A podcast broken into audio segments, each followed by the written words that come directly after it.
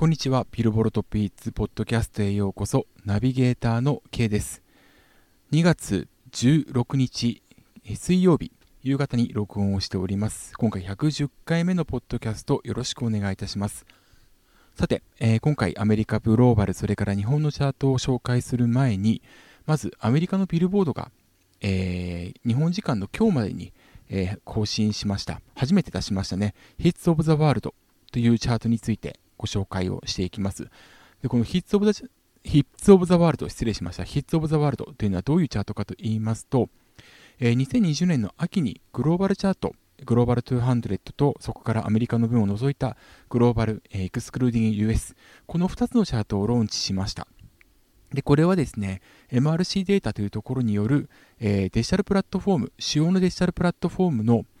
ストリーミング、これ動画再生含みます。それからダウンロード、デジタルダウンロードですね。この2つから、え、成り立つもので、世界200以上の、えー、国や地域の、えー、ものをすべて合算しまして、え順位を示したものなんですね。で、これはあのすごく面白いチャートで、日本の曲もですね、ランクインをしておりますが、この様式を習ってっていうのが、あのアメリカのビルボードの、え記事のですね、まあ、冒頭の方に出てきましたんで、おそらくその日本も含めて40カ国ほどの、えー、今回、えー、ヒットチャートっていうものを新たに出しますよってことをアナウンスしていまして、ともすれば日本のチャートに関しても、えー、グローバルチャートのよのチャートのように、ストリーミングダウンロードから構成されるものだとばかり思っていました。ま、これ自分だけじゃなかったと思うんですね、こう捉えたのは。ただ、蓋を開けてみると、えー、日本時間の、まあ、今日に入ってまでに発表された、えー、初回のヒッツ・オブ・ザ・ワールドの日本のチャートに関しましては、えー、ビルボール・ジャパンのチャート、完全一致というものになりました。2月9日公開分、2月14日付のチャートが、えー、ヒッツ・オブ・ザ・ワールドの方では2月12日付という位置づけで、えー、出ています。で、正直これに関しては、えっと、2月16日のブログイマウトで、えーまあ、残念だったという旨の、え、ブログエントリー書いております。なぜそう思ったかというと、これではその日本の音楽が世界に進出するっていうことがなかなか難しいままでいるじゃないのかなと。で特に以前からあの、まあ、世界がですね、アメリカのチャートもあの以前、ソングスチャートもラジオ指標がですね、月曜集計開始というふうに分けられていたものを、えー、ここ最近になって全て金曜からというふうに統一をしました。で、えー、世界の流れとしまして、金曜集計開始というチャートになっているし、まあ、それを踏まえた上で金曜リリースが当たり前になっていて、まあ、チャート戦略も、まあ、金曜リリースによって取りやすくなるというふうになっていたのが、日本の場合は月曜集計開始というのが、ビルボールジャパンでも他のチャートでも基本的な流れになっている、そのままなんですね。これおそらくフィジカルセールスが未だメインになっている音楽業界を踏まえてのものだと思うんですけれども、まあ、それでもビルボールジャパンはフィジカルセールス指標をどんどん落としてきているので、えー、ちゃんとこう社会的なヒットの鏡になってきているなっていうのを実感するんですが、それでもまだまだその、おそらくフィジカルを優先したその、えー、集計期間の設定は変わっていないので、もしこれがえっ、ー、と、ヒッツ・オブ・ザ・ワールドで採用された日本のチャートがグローバルチャート同様にストリーミング、動画再生を含んだストリーミングとダウンロードから成り立つんであれば、そうなると、日本のチャートも音楽協会も、いやおなしに金曜スタート、えー、金曜リリース、それから金曜集計開始っていうふうに、えー、せざるを得ないというか、そうしていく流れが生まれたものになる、生まれた可能性が高かったなというふうにちょっと実感しています。まあ、そういう意味で非常に残念だなというふうに思っています。ただ、あの、ある方の指摘によりますと、イギリスのチャート、これはのオフィシャル UK チャートというのがあるんですけれども、それとは別のグローバルチャートに即位したチャートも今回登場しているので、まあ、ゆくゆくは日本のチャートもそういった日本柱になっていく可能性というのは、ヒズ・オブ・ザ・ワールドに関してはあるんですけれども、できれば日本のチャート、えー、早くアメリカのビルボードがですね、え日本においてもグローバルチャート同様の指標構成で別のチャートを作っていただいて、まあ、それに触発されて日本のチャートや音楽協会も金曜起点っていうものにしてほしいなということをすごく思っています。でさらにはあのブログでは書かなかったんですが、というか後になって気づいたんですけど、そういうふうにグローバルチャートを適用したチャートにすることによって合算基準についても曖昧な部分が解消するだろうというふうに思っています。これ今回あの日本のチャートで合算問題っていうのが2つ出てきていますのでちょっとこれをですね、えっと、解決する意味でもアメリカのビルボードにおけるヒッツ・オブ・ザ・ワールドのチャートで採用される日本のチャートが、まあ、ビルボードジャパンも採用されましたけれどもそれとは別に、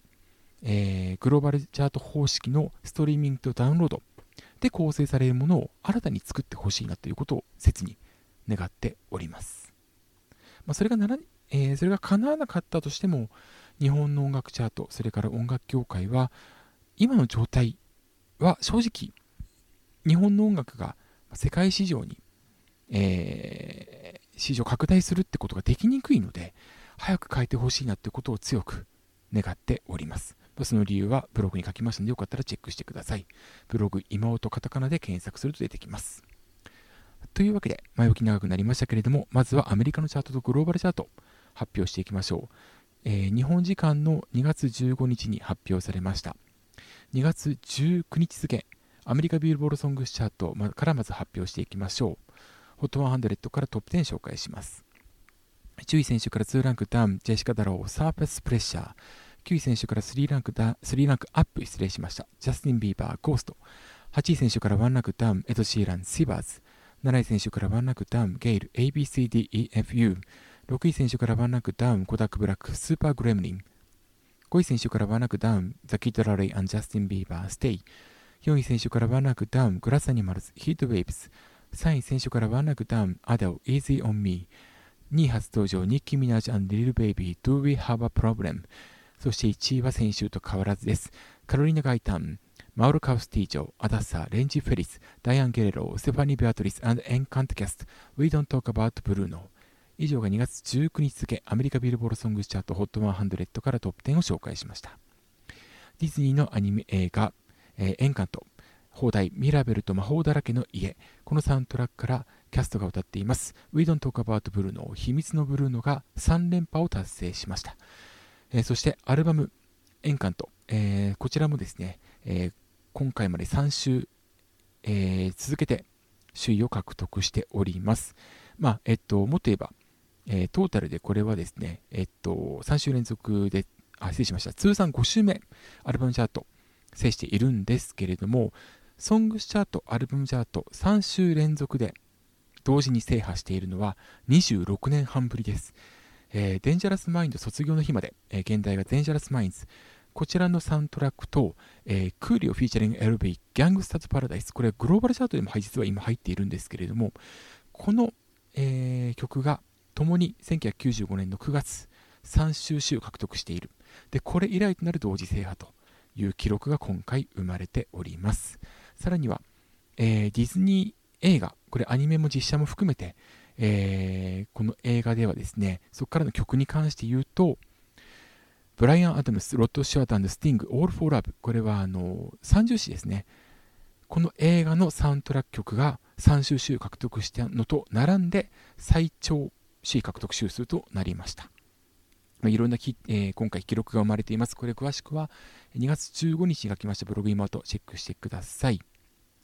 2位にはニッキー・ミナージュリル・ベイビーの Do We Have a Problem こちらが初登場しております。ストリーミングが2位、ダウンロードが1位、ラジオは50位未満となっております。ちなみに、えー、先ほど紹介しました We Don't Talk Out Bruno こちらに関しましてはストリーミング6週目の首位、ダウンロードは、え、2位、それからラジオはまだ50位未満という状況ですで。ストリーミングダウンに転じていますので、ちょっとラジオが強くなければ、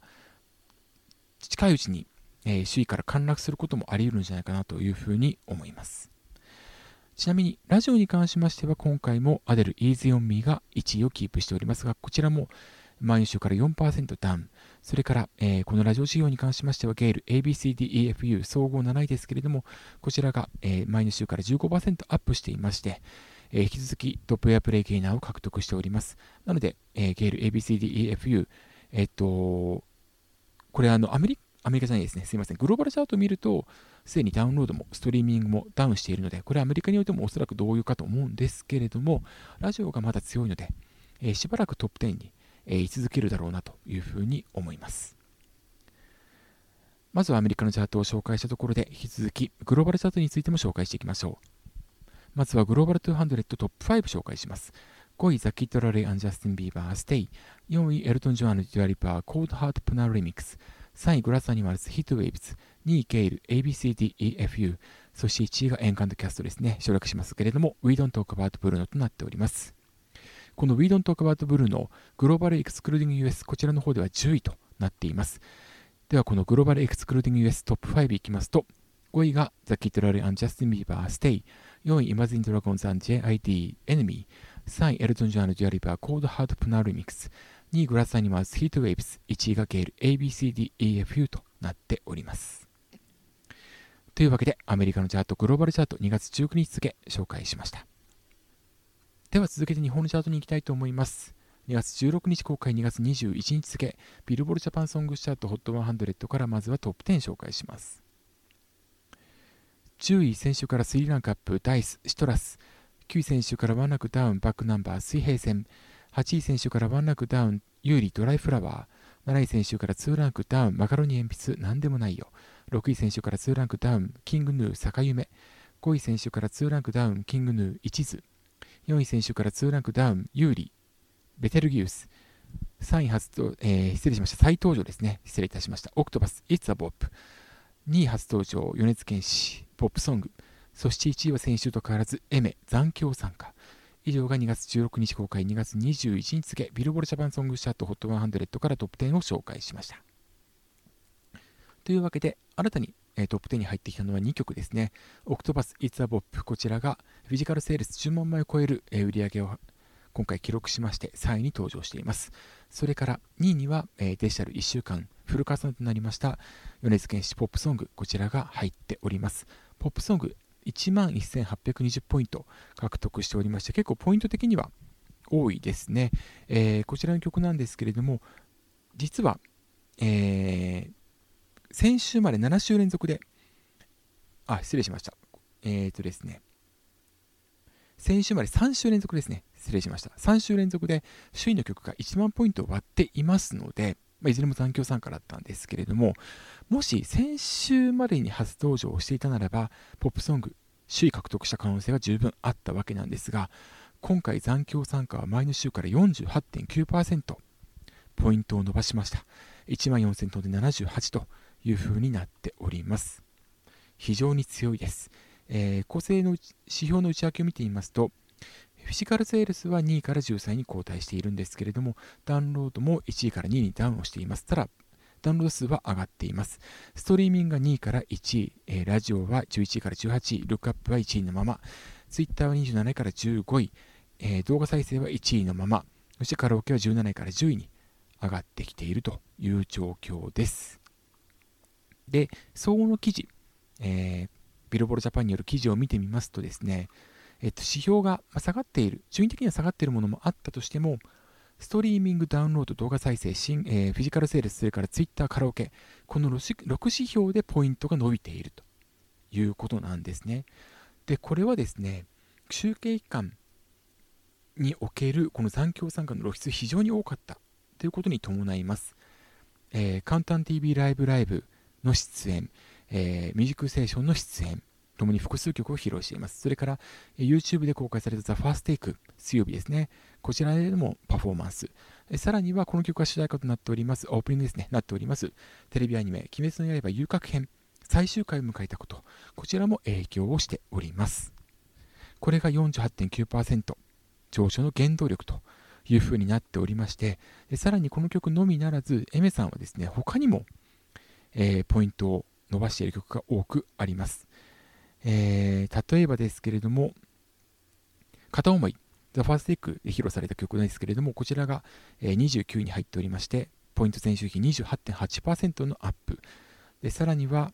えー、朝が来る。これは、鬼滅の刃遊郭編のエンディングテーマですね。こちらが18.1%アップで30位に入っております。さらに40位に入っているミレイさん、それから生田レイラさんとの面影。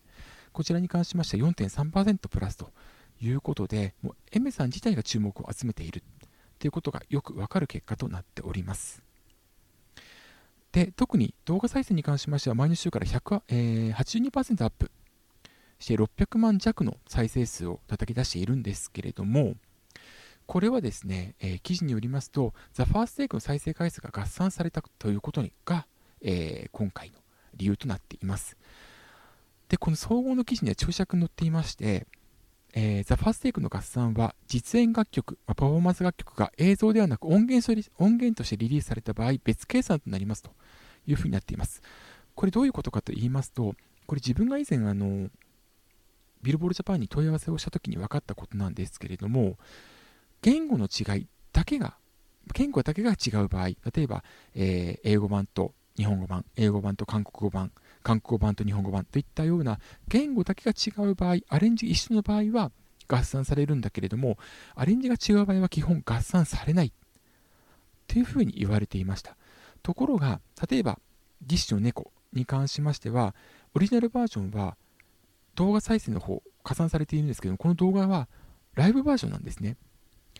で、動画再生に関しましては、これおそらく YouTube、まあ、もしくは YouTube に登録している、えーと、ISRC 国際標準レコーディングコードこれに何を載せるかによって変わってくるのかもしれないんですけれどもライブバージョンであったとしても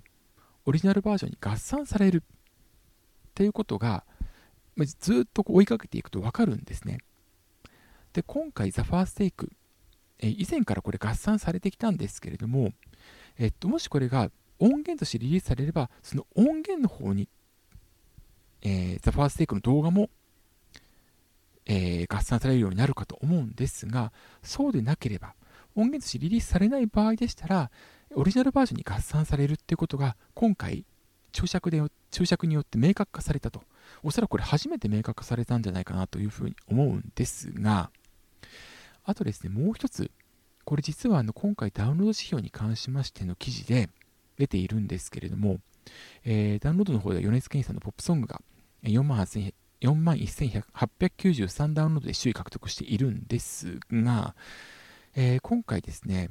えー、進撃の巨人、ザ・ファイナルシーズンパーツ2のオープニング起用されているシムのザ・ランブリング、こちらが6位に初登場しているというふうに記事では載っているんですね。ところがこれ違っていまして、チャートインサイトを見るとわかるんですけれども、シムのザ・ランブリングは4週前、1月19日公開分で79位に初登場しているんです。でなぜ今回初登場っていう誤った解釈をしているか、ビルボールジャパンがしているかというと、これテレビサイズバージョンが、えー、ダウンロードされ、ダウンロード先に解禁されて、で、それが加算された、それがですね、えー、オリジナルバージョン、フルバージョンにも加算されているっていうことになるんですね。これあの自分ブログで以前、えっ、と何日か前に氷川きよしさんの件について書いたんですけれども氷川さんのあのドラゴンボールの主題歌となっている曲「限界突破サバイバー」に関してもショートバージョンが先行公開されてこれがフルバージョンの方にも合算されている。ってことが明らかになっていたんですね。でこういった状況を踏まえると結構合算するしないの基準は結構曖昧だし今回明確化したのはおそらく動画再生かなり多いけど理由何っていうことは問われる前に発表したともちょっと見方としては意地悪かもしれませんが受け取ることができると思うんですよであのこちらから聞かれてまああの答える前に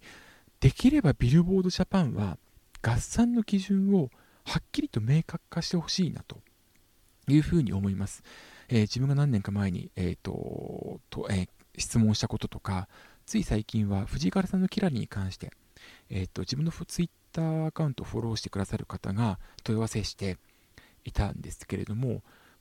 要は私たちが問い合わせをする前にビルボールジャパンはちゃんと基準を明確化すべきっていうことを、えー、改めてこの場でも申し上げたいなというふうに思いますし実はこれグローバルチャートの基準に倣ったチャートにするんであれば、グローバルチャート、それからアメリカのチャートに関しては、複数のバージョンを合算するので、こういったその合算基準をグローバルチャートや、それから、えー、アメリカのチャートに倣って、日本もやった方がいいんじゃないのかなと思います。これ以前からブログの方でも述べているんですけれども、ちょっと改めて今回それもお伝えしておきますし、ちょっとこれに関してもブログで近いうちに、えっと、まとめたいなというふうに思っています。ぜひともグル、えっと、ビルボールジャパンには、えっと、ヒッツ・オブ・ザ・ワールドに関する、えっと、自分のブログ内容もそうですけれども、合算についても改めて、す、えー、べ、てまとめた方がいいと思うっていうものを議論のテーブルに開けてほしいなというふうに思っております。まあ、そんなわけで、えっと、実際のところはですね、ザ・ファーストテイクは、えっと、音源化されるされたんであれば、音源化としてリリースされたんであれば、ザ・ファーストテイクの動画そちらの方に移ることになるわけですし、えっと、音源化されたものに関しましては、オリジナルバージョンの方と、えー、には合算されない、えー、ダウンロードとかストリーミングっていうことになるんですけれども、まあ、その辺の基準実は曖昧だったっていうことが今回一つクリアになったってことを今回お伝えしました。ちょっと分かりにくくて申し訳ありませんが。えー、詳しくはビルボールジャパンの記事ご覧いただければなというふうに思います。後であのブログ妹の方でも合算要望について改めて書こうというふうに思っております。ちなみに今回に関しましてはですね、えっ、ー、と、ポイントが前の週から上がった曲結構多いんですが、まあ、これは祝日が2月11日、週芸期間中2月11日の金曜日が祝日だったってこともありまして、まあ、それもおそらく影響している。特に祝日に関しましてはストリーミング、えー、伸びますのでね、えー、それも影響しているかというふうに思われますが、例えば、えー、今回トップ10に返り咲いたダイスのシトラス、こちらは14.3%プラスになりました。こちらはですね、えー、カウンター TV ライブライブの出演というのが大きく影響しています。えー、ダイスの出演に関しましてようやくっていう、まあ、以前ね、あの、EXIT と共演する形で出演しましたけども、完全に100円扱いだったので、えー、ようやくあのー、まあ、年末年始の特番以外の形で、カウンター TV ライブライブ、ようやく出られたってことはすごく嬉しいことですし、あとは M ステに出演するかどうか、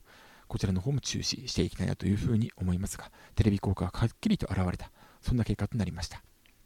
あとは、例えば、えー、サウシードッグのシンデレラボーイ、こちら5%、毎週からポイントを上げています。これはスカイピースの、えー、YouTube チャンネルへの出演というのが大きく影響しているというふうに思われます。あとは、ゆうりさんの各曲、結構伸びていまして、こちらに関しましては、ブログ妹で、えー、ゆりさんの試作について紹介しましたので、ぜひともチェックしていただければなというふうに思います。まあ、今回のチャートに関しまして、えー、またいろいろとブログ妹に書いていきます。よかったらチェックしてください。というわけで長くなりましたけれども、以上がビルボールジャパンソングスチャート2月16日公開、2月21日付、えー、HOT100 からトップ10を紹介しました。というわけで、以上、アメリカ、それからグローバル、そして日本の音楽チャート、ビルボールチャートをお届けしました。えー、ブログ妹、毎日書いております。よかったらぜひともチェックしてください。カタカナで妹と検索すれば出てきます。それから、ビルボルトピースポッドキャスト、毎日、えー、失礼しました。毎週、水曜日の夜に更新しております。こちらもぜひチェックしてください。というわけで以上、ビルボルトピースポッドキャストをお送りしました。ここまでのお相手は K でした。また次回お会いしましょう。さようなら。